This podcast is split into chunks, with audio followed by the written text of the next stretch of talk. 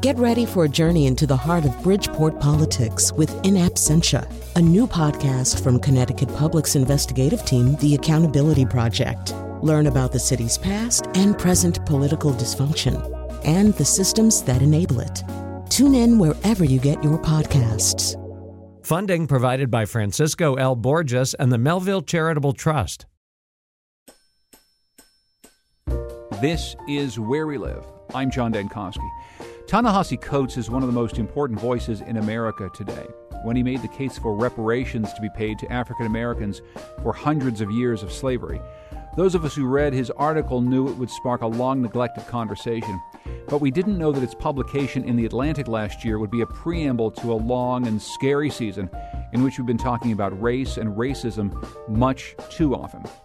He spoke with us at Emmanuel Congregational Church in Hartford, where he was in town to receive the 2015 Stowe Prize for Writing to Advance Social Justice from the Harriet Beecher Stowe Center.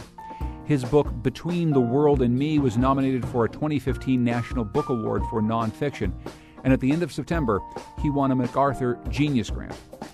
This is Ta-Nehisi Coates speaking on Where We Live. Why did you start doing this work?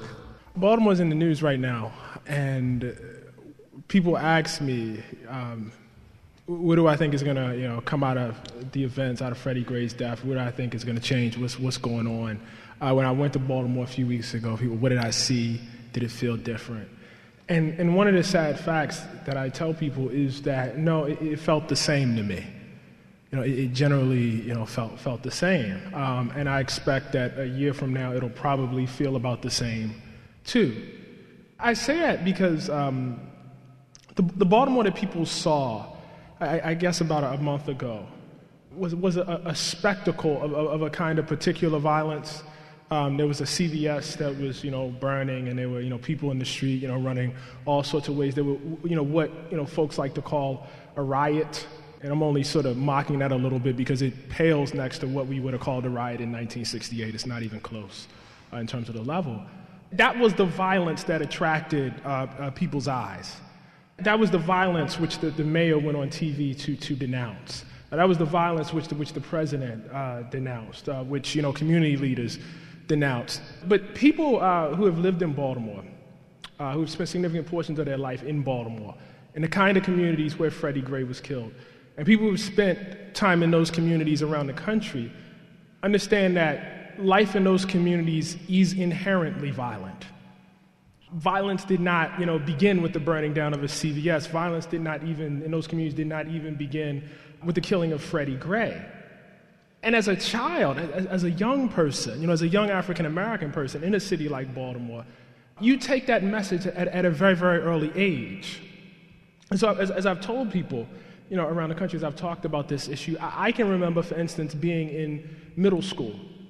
And um, I, I can remember having to face a variety of choices before I went to school that had nothing to do with school, actually, or had everything to do with school.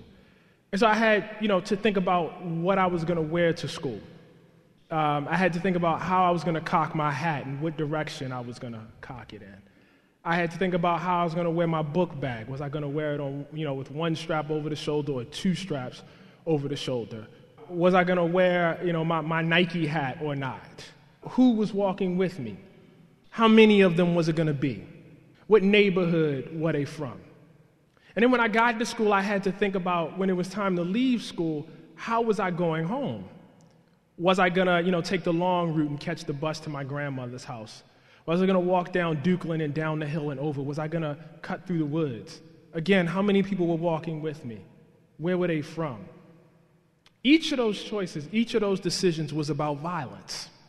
Each of those choices and each of those decisions was about me finding some way to protect myself from the inherent violence of West Baltimore in that period. And I had, you know, friends and family, you know, uh, who lived in Chicago, who lived in Philadelphia, you know, who lived in other cities and other neighborhoods like West Baltimore. And I understood that they followed similar rules, that they had, you know, a similar brain process when it was time to go to school. I, I understood, although I might not have put it like this, then that, you know, fully on, on, on a good day, probably about 30% of my brain during a school day was concerned with violence. and the rest of it was concerned with school.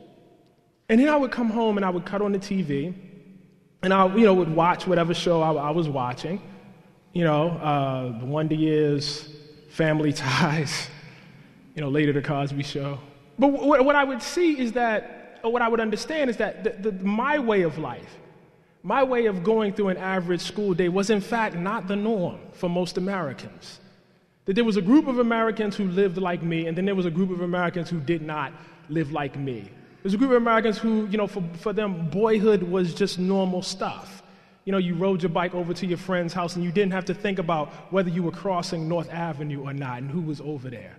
When I grew up, if you were, you know, going into another neighborhood, your grandmother better live over there. You better have some cousins over there or something like that. What I understood was that my life was constricted by violence. And I knew that people who looked like me in America lived that way. And people who did not look like me lived in some sort of other way. And even at that age, at like 12 years old, you know, I was very, very interested in, in why that was the case. And, you know, as far as I'm concerned, in many degrees, you know, the case for reparations is an attempt for me to answer that age old question. So that's how I got started. Mm. When you decided to make a case for reparations, there's a lot of ways that you can tell that story. Yes. A lot of other vehicles, but you you used a word, reparations, and used a vehicle that that really pushes on on some edges of what America wants to talk about. I mean, a right. little bit further than what America wants to talk about. Why did you choose that? Why did you choose reparations as the vehicle for this conversation? Well, first of all, it's correct. It became, you know, correct. I mean, it became clear to me, and I, and I you know, as someone who, you know, came from a very skeptical, you know, position on reparations only like a few years ago, it became quite clear that it that it that it was correct. You know, one of the hard things about, you know, being African American in this country is that there's one level of things that you go through just, you know, that, that are just, you know, racism, right? It's just, you know, negotiating the everyday, you know, racism of living in a country. But then on top of that, there's another conversation in which people try to convince you that the things you see as a result of racism are actually not there. So it's a kind of head trip that's put on black people. You know, and so, you know, we have all sorts of, you know, other discussions uh, to avoid a very, very uncomfortable reality. So you say, well, well, why is it that, you know, if you look at every socioeconomic statistic, African Americans are down here and white people in this country are up here? And they, you know, we'll talk about everything. Oh, it's, you know, it's class. Oh, it's culture. Oh, it's, you know, there's not, you know, enough fathers in the home. There's not this, there's not that. Everything except the most obvious thing in the world. and that is that any sort of honest reading of, of American history, any sort of you know, sincere reading of, of, of black people's uh, uh, passage you know, through this country's history, and African Americans are you know, you know, one of the oldest ethnic groups in this country, um, is a history of plunder, is a history of one group of people taking things from another group of people. And if you do that, if, if you have 250 odd years of slavery in this country, you follow that up with another hundred years of, of, of, Jim Crow. And when I, when I talk about Jim Crow, I just want to be clear because when we talk about this, we think it means like you guys don't get to sit next to each other, like we don't get to have integrated pews like we have now. And, and that's a part of it, but understand that Jim Crow at its core is a system of plunder. Okay, your inability to vote is not, is not just your inability to participate in some sort of you know, symbolic ritual. It's an inability to make a decision about the tax dollars that you pay like every other American. It's an inability to have a, you know, a fair say you know, in where the resources in this country, which you are you know, a citizen of, are invested. And so it's continual plunder. Which is not to talk, you know, even about, you know, the labor situation in a place like the South, for instance. If you have generation upon generation upon generation upon generation upon generation of plunder in this country, of extraction, from African American communities, and you take that wealth and you put it into other people's communities, the expectation that within 50 years of half hearted efforts, the results of that extraction will disappear, you know, is, is fanicful. And so, like, the, the question about, you know, the, you know, the Negro problem, as they used to say, the race problem, the racial cat, however, you know, whatever euphemism you, you want to use, it is not mysterious at all. You know, it's the record of American history. And, and it's not, you know, I, I feel like I'm saying something very radical. But in fact, it's not radical, you know? It's just true. It's not radical at all. It's only radical because we've decided, you know, to, to, you know, to blind our eyes to certain things. It's always been in some ways radical, but it's something that Americans used to at least talk about in the 1800s. I mean, there, was, there was conversation about was, it, yes. but that conversation has gone away. Why did the conversation dry up over these uh, really 200 years? the problem with reparations is actually not the money. I don't, I don't, I don't think the money is actually the, the problem. I- think the problem is that in paying the money, you have to cop to certain things, okay? And I, you know, I didn't really appreciate this, to be honest with you, until like the past, you know, fi- five or six years. America uh, thinks of itself, you know, with this whole concept of exceptionalism. You know, we are somehow nobler than, than other countries. And that, that doesn't come out of, out, of, out of nothing. You know, America is, you know, uh, um, I think distinguished not among all nations, but among, you know, most nations in being a creedal country. We were established based on certain values. And that's what makes you American. What makes you American is this belief that you have the right to pursue your happiness and do as you please as long as you, you know, obey the law. The problem with African Americans is that African American history runs counter to that entire idea. You know, and, and it doesn't, you know, it's not a minor exception. you know, it's not, you know, as, as I tell people, you know, slavery is not like a bump on the road to something better. Slavery is the actual road. In, in 1860, in this country, at the advent of the Civil War, African Americans were something like, I don't know, three billion in property in this country? If you wanted to like look at what the greatest export from this country was in 1860, 60% of all of our exports were cotton that went through slave hands, okay? If you went to a state like Mississippi in 1860, the majority of the people living in Mississippi were enslaved. If you went to a state like Louisiana in 1860, half the people living there were enslaved. South Carolina, the majority of the people there living enslaved. One third of the entire population of the South enslaved. If you wanted to find where the richest, wealthiest population of Americans were in 1860, you went to the Mississippi River Valley, where there were more millionaires per capita than anywhere else in the United States. Slavery is not a small thing. There is no America wi- wi- without slavery. And so the problem with paying reparations is it forces you to admit that. Hmm. It forces you to say, you know, this thing that we've been, you know, going to Iraq and telling people that we were, this thing that this story we tell about World War II, you know, it's not quite true. It's not quite true. And so it puts us in a very, very uncomfortable, actually, I don't think hopeless place, but a very, very uncomfortable place. You write about, um, about John Conyers, the Michigan congressman, actually raising legislation that, of course, has never really been talked about in Congress. But what that would force Congress to do, to actually have a conversation in the Capitol about this issue and, and use the word reparations, whether or not it has to do with money or not, but to, but to raise some of these things. It seems, of course, like a pipe dream, but it also seems like the sort of conversation that probably needs to be had in that building specifically.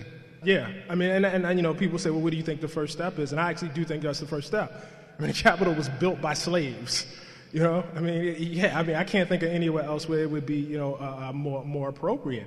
And and it's quite sad because it's not like um, we have not, you know, paid reparations to people before. You know, I, I was on the radio um, when this story first came out, and I was talking to a gentleman, and um, you know, he called in. He said, "Well, I'm against reparations. I feel like you know the things you're talking about in your article were too far back." And I said, "Okay, do you think we should have paid reparations to Japanese Americans who were interned?" He said, "Yeah, of course. Of course we should have." I said, "Listen, this article is based on housing. It's based on redlining that happened after Japanese Americans were interned. Can you at least agree on that?" He couldn't. You know, you couldn't even like even the recent stuff is a problem. Even if you know, I've said, said this But, before. but, but a lot of the argument is I didn't do it. My family didn't do it. I don't know anybody who did it. I wasn't involved in redline housing in Chicago. I never Yes, owned any did. slaves. So yes, you did. yes, he right. Yes, you did. I mean, it's just, you know, it's a, it's a, it's a very, I, I, you know, for me, like the most offensive portion, it's, it's a very opportunistic way of looking at citizenship. It's, you know, when my country does something I am proud of, then I'm an American. When my country does something I'm ashamed of, I didn't do it. So on July 4th, right? You know, you, you weren't there on July 4th. you weren't around in 1776, right? But you all want to celebrate and we all want to have hot dogs and hamburgers, right? We all want off for President's Day. Now we all want off for Martin Luther King Day. You didn't march on Washington? You know, why should you get off, right? We have some notion of the collective. I mean, this, this gets like really, really specific, you know? Paid my taxes this year. Me and my wife got our taxes done on time. We're very proud of that. very happy with that. My tax money will not go to things that directly benefit me. Now, I can't write to the IRS and say, you know what? I'm not going to use that bridge that you're building out in Wyoming somewhere. That highway that you're repairing has nothing to do with me. Why should I have to pay for that? That's not, you know, how we construe the notion of citizenship itself. We are at this very moment, at this very moment, paying money out to the families of World War I veterans on pensions. Well, I wasn't alive for that. I didn't have anything to do. Why should my money have to go to that? And so it's clear that, you know, if, if we decided that as Americans, we would only pay for the things that we were directly, immediately responsible for, first of all, we would immediately cease to be Americans because we wouldn't have an America. You can't really have a state, the very definition of a state, in which a person is only responsible for what they individually themselves do, you know, at a particular moment. You're listening to Conversation with Ta-Nehisi Coates. He was in Hartford this summer to receive this year's Stowe Prize for his work advancing the conversation about racism in America. Recently, he won a MacArthur Genius Grant. We'll be back after this break, where we live.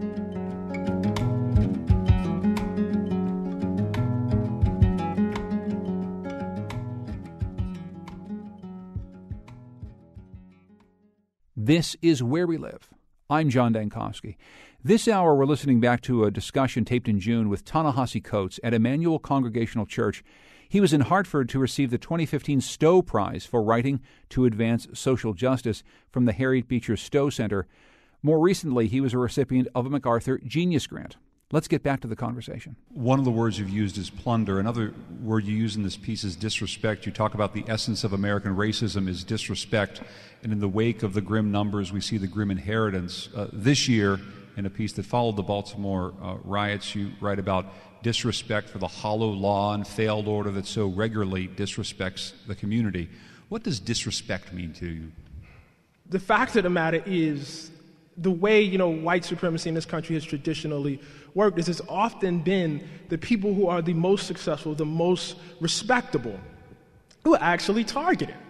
I mean, if you look at like the, you know, the, the lynching riots during the Red Summers, for instance, one good way to get yourself lynched if you were living in Mississippi, you know, if you were living in Tennessee where Ida B. Wells was, was to own some property and to insist on your own independence.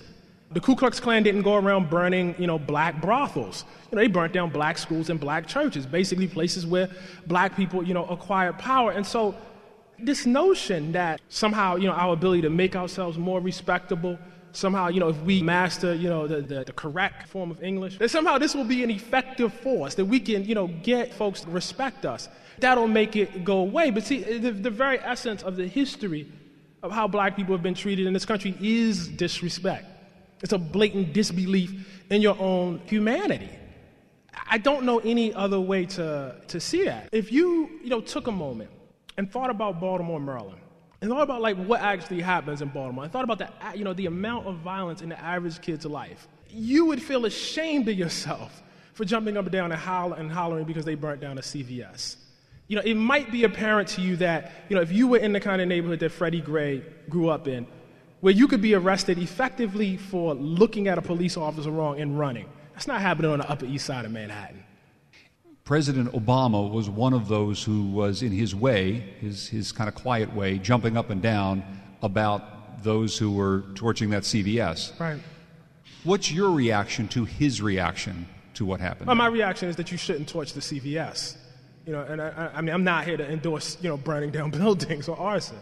You know, um, and so I, yeah, and he's the president of the United States. You know, he's a head of state. So I, I understand his, his reaction. I think it's incumbent upon people like me who are writers, you know, who are not politically uh, elected figures, to try to get the country to expand its imagination a little bit. But, but could he do a better job of helping to expand that imagination? in the work that he does and with the office that he holds because you know one of the things that people say who will argue with you on mm-hmm. talk shows is right you know, look, we've got a black president of the United States. Right. How much better could it possibly get? And we've heard this time and time and time again. Well, right. so he has this office, he has this platform. Could he do more?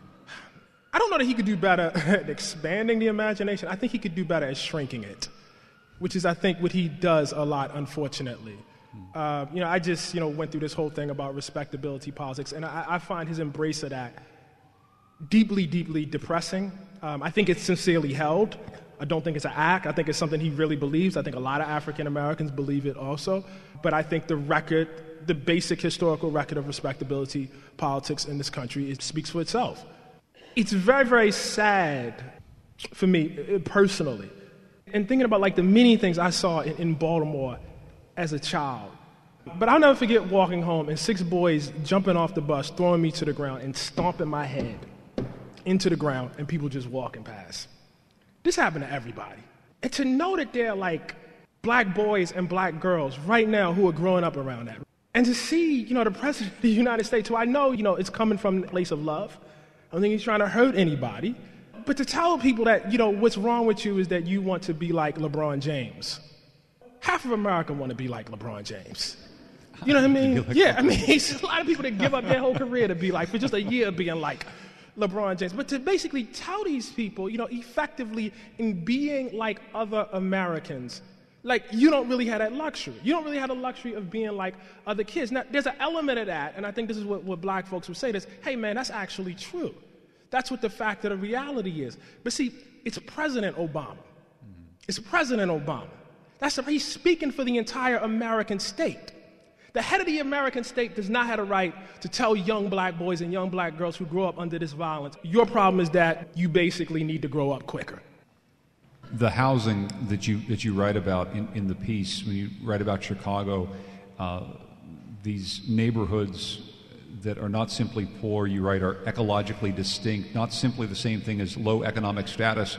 Um, in this pattern, Chicago is not alone. And this is, this is something that you, you locate in Chicago, but clearly it is right here in Hartford, it is in Baltimore, yeah, no, it's, it, is, it's wherever black single people place. Are. It's, it's wherever you find communities of black people. And, and I think like um, there's a, a, myth that um, liberals in this country and progressives tell themselves, and that is that the interest in the situation of African Americans in this country is roughly, you know, similar to that of poor whites. And so if we can just deal with economic issues, you know, if we can, you know, deal with class as an issue, we will necessarily, inevitably, if indirectly, deal with racism too. And in fact, it's just not true.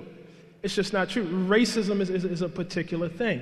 You know, one, one way to think about this is, you know, there's a sociologist uh, down at uh, NYU, Pat Sharkey, and he did these neighborhood level studies. And what he found was that the average African American family that earns $100,000 a year lives in the kind of neighborhood that usually a white family making $30,000 a year lives in. When we talk about a black middle class, it's not actually the equivalent of, of, of, a white middle class. You know, we don't actually, when we talk about white poor people in this country, you know, and black, it, it just is, it's not the equivalent. There's no way that you're going to be able to avoid this discussion.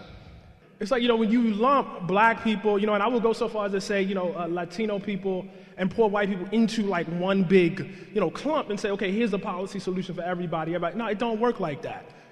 African American history in this country is a particular thing. The history of white supremacy in this country directed towards African Americans is a very, very particular thing. And unless there are particular solutions, I, I don't see us getting out of this. Hi, what's your name? My name is Deborah.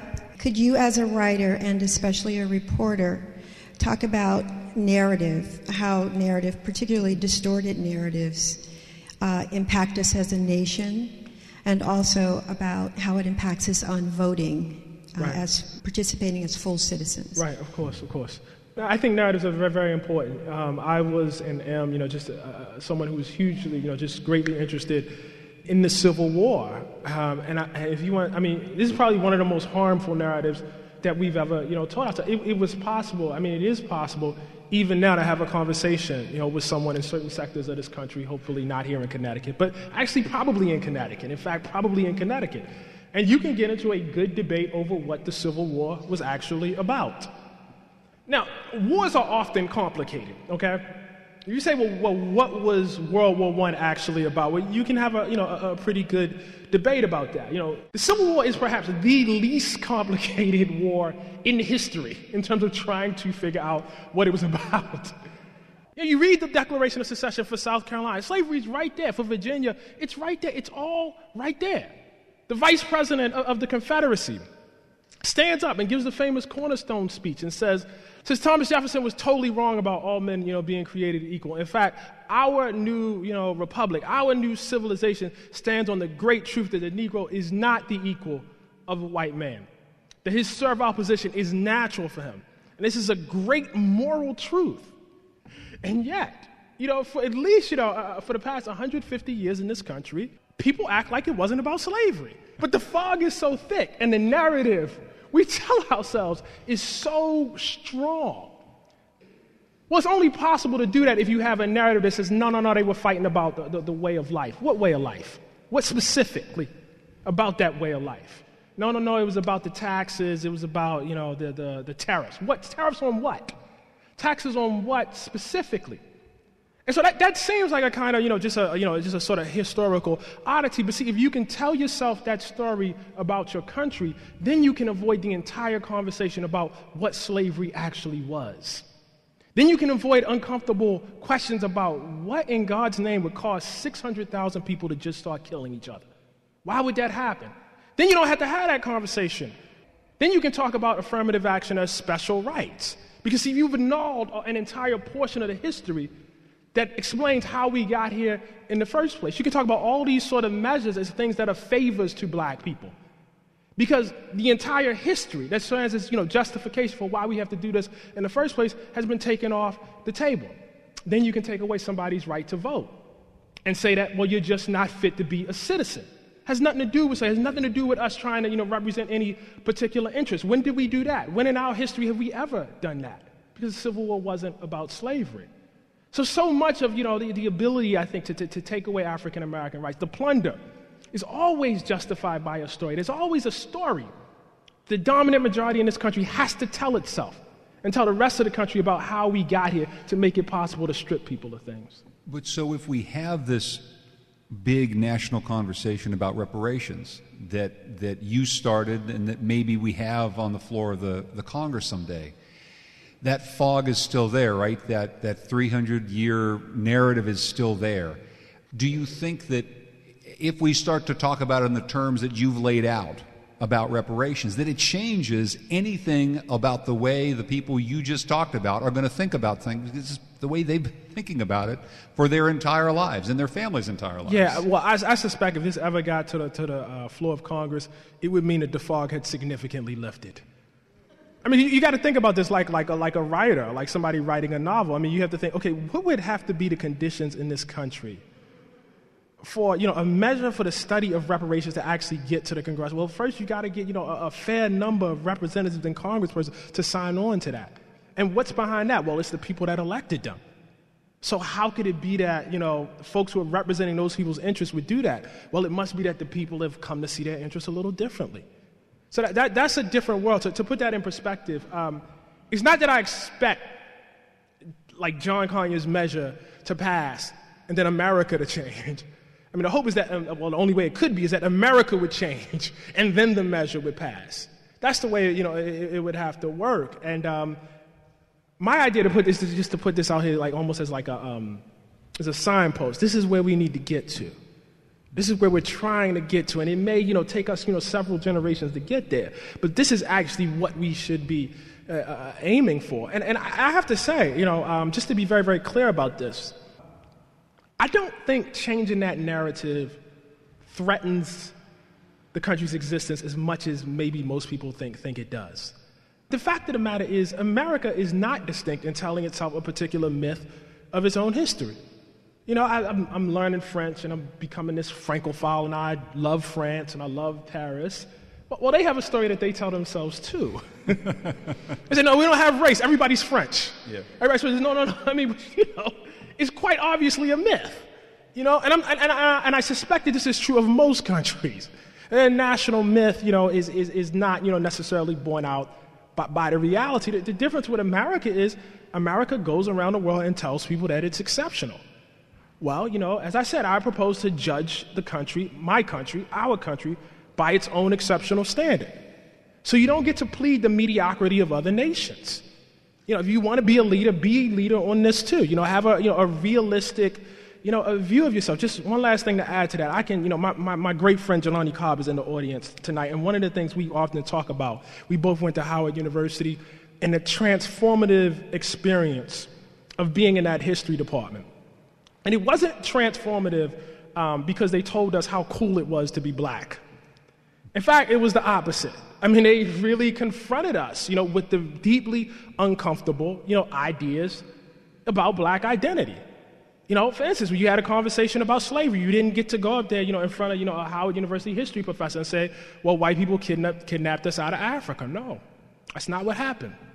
People who look like you sold you. Now deal with that. Think about it. What does it actually mean? And it's a deeply painful and frustrating process to have to reconstruct your identity, but it feels so much better when it's done. That's Ta-Nehisi Coates speaking with us in June at Emmanuel Congregational Church in Hartford. He recently won a MacArthur Genius Grant and is author of the new book Between the World and Me, which was nominated for a 2015 National Book Award for nonfiction. We'll be back with more of our conversation after this short fundraising break. You're listening to Where We Live.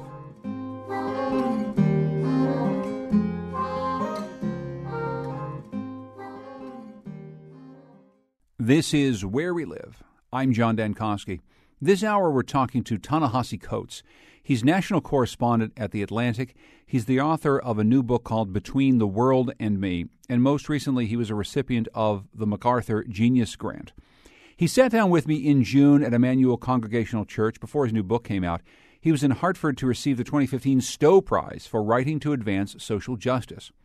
We're coming back with Coates answering a question about why race is such a factor in the American conversation at all. First of all, I sympathize with your question quite a bit. Um, the, the, one thing, and please don't take this as a, as, a rebuke, in fact, I'm just, just trying to refine this. Um, the one thing that's more pernicious and dangerous than this concept of race is racism itself. And I think, like, if you think about it that way, that's like one of the reasons why we continue to, to talk about race the race problem in America. When will we ever get past these issues of race? Race is something that we need to deal with. There needs to be a conversation about race.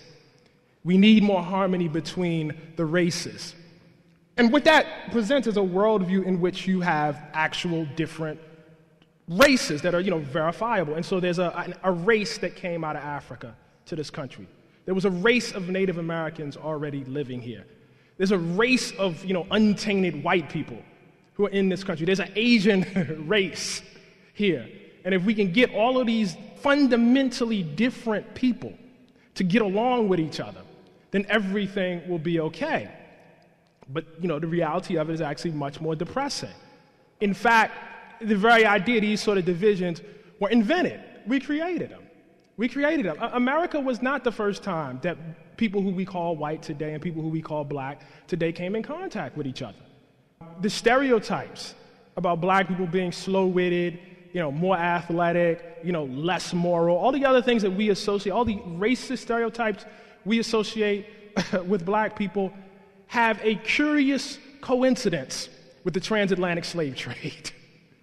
So it's not a mistake that these ideas, you know, come out of nowhere. And, and what race effectively is, is a kind of justification for the commission of racist acts.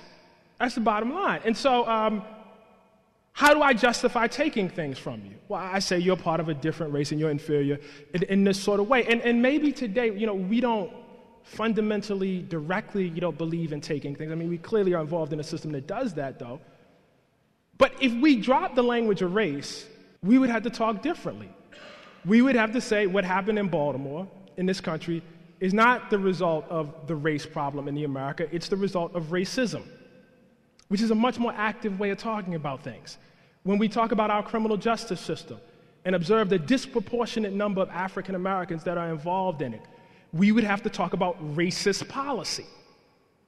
The ability to just, you know, say things, uh, you know, it's a kind of, uh, you know, it gives you a kind of passivity. It allows you to feel uninvolved.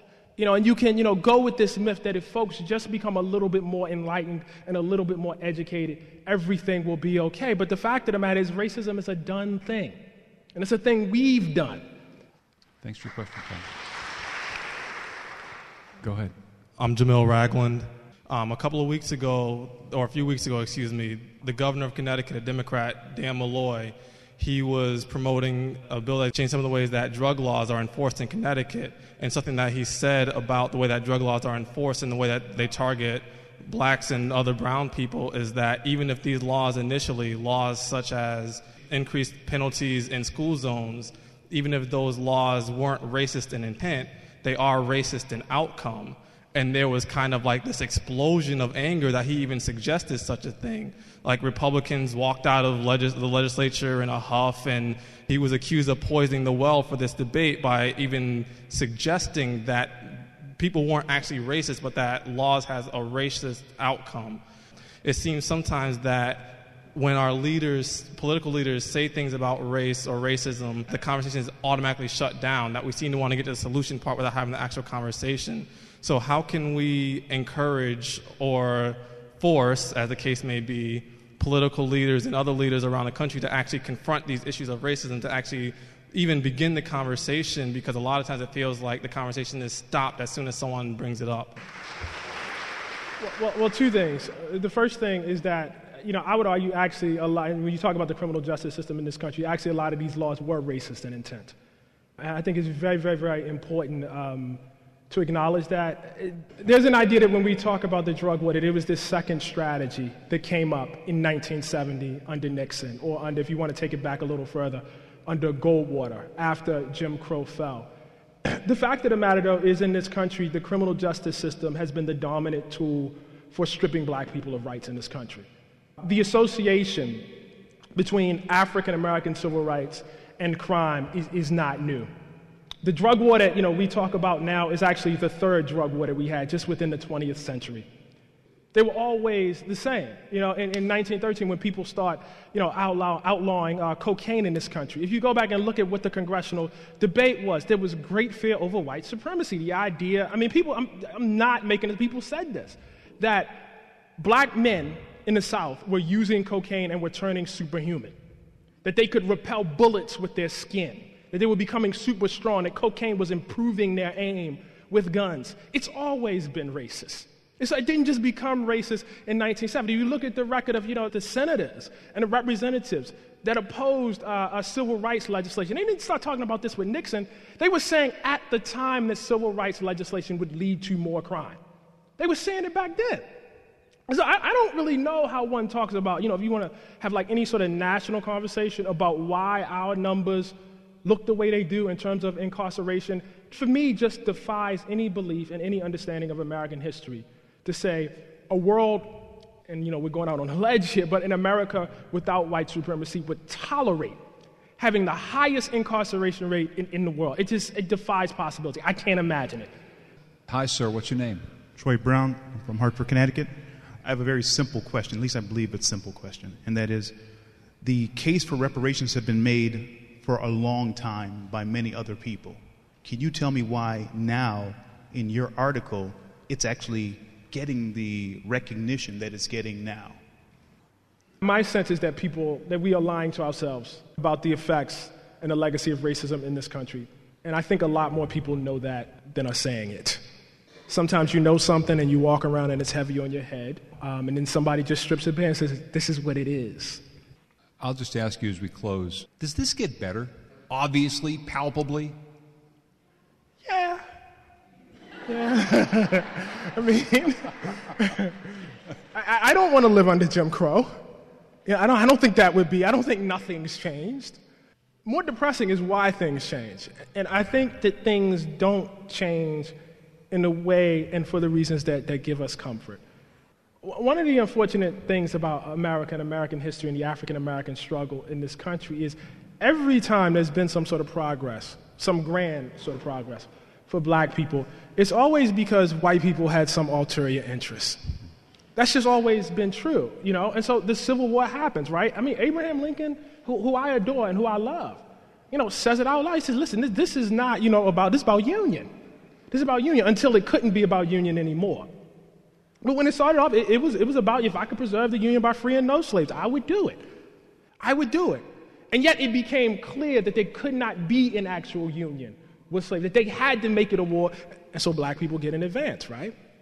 When we think about the civil rights movement, we think about nonviolent protesters, we think about Martin Luther King, we think about John Lewis, SNCC, SCLC, NAACP. We think about these people with these great, you know, shows of bravery, which did happen. It's, it's a real thing. I mean, just like the 54th was brave. I mean, it, it actually happened. And yet it's hard to ignore the fact that this happened within the shadow of the Cold War. Bull Connor was an embarrassment for American foreign policy. I mean, the Freedom Rides were an embarrassment for, for American foreign policy. And so there was an interest there. Would there have been as much progress without that? I, I, I don't know if you're an activist, if you're any sort of citizen that, that, that you know, has some sort of concern about things getting better, I actually think you have to have some humility about your own powers and your own abilities. I think like that, that's ultimately how you, you can't just, you know, you pin your entire life and your entire happiness on events that are ultimately really out of your control. You know, and as an African American where you occupy 13% of the population, you just can't do it. You just can't do it. You go out there, you struggle, and you fight as hard as you can. You hope you win, you understand that most people doing the right thing actually do not. And you make your peace with that. And I think that's about all, you know, that we're entitled to. I'm sorry. That's Ta-Nehisi Coates from our conversation in June at Emmanuel Congregational Church, where he was in Hartford to receive the 2015 Stowe Prize for writing to advance social justice. At the end of September, he was awarded a MacArthur Genius Grant. Special thanks to Shannon Burke, Mary Ellen White, Catherine Kane, and the entire staff of the Harriet Beecher Stowe Center. Today's program was produced by Lydia Brown and Betsy Kaplan with help from Tucker Ives and Jean Amatruda. Our technical producer is Kyan Wolf, our digital editor is Heather Brandon, and our executive producer is Katie Talarski. I'm John Dankosky. Thanks for joining us on Where We Live.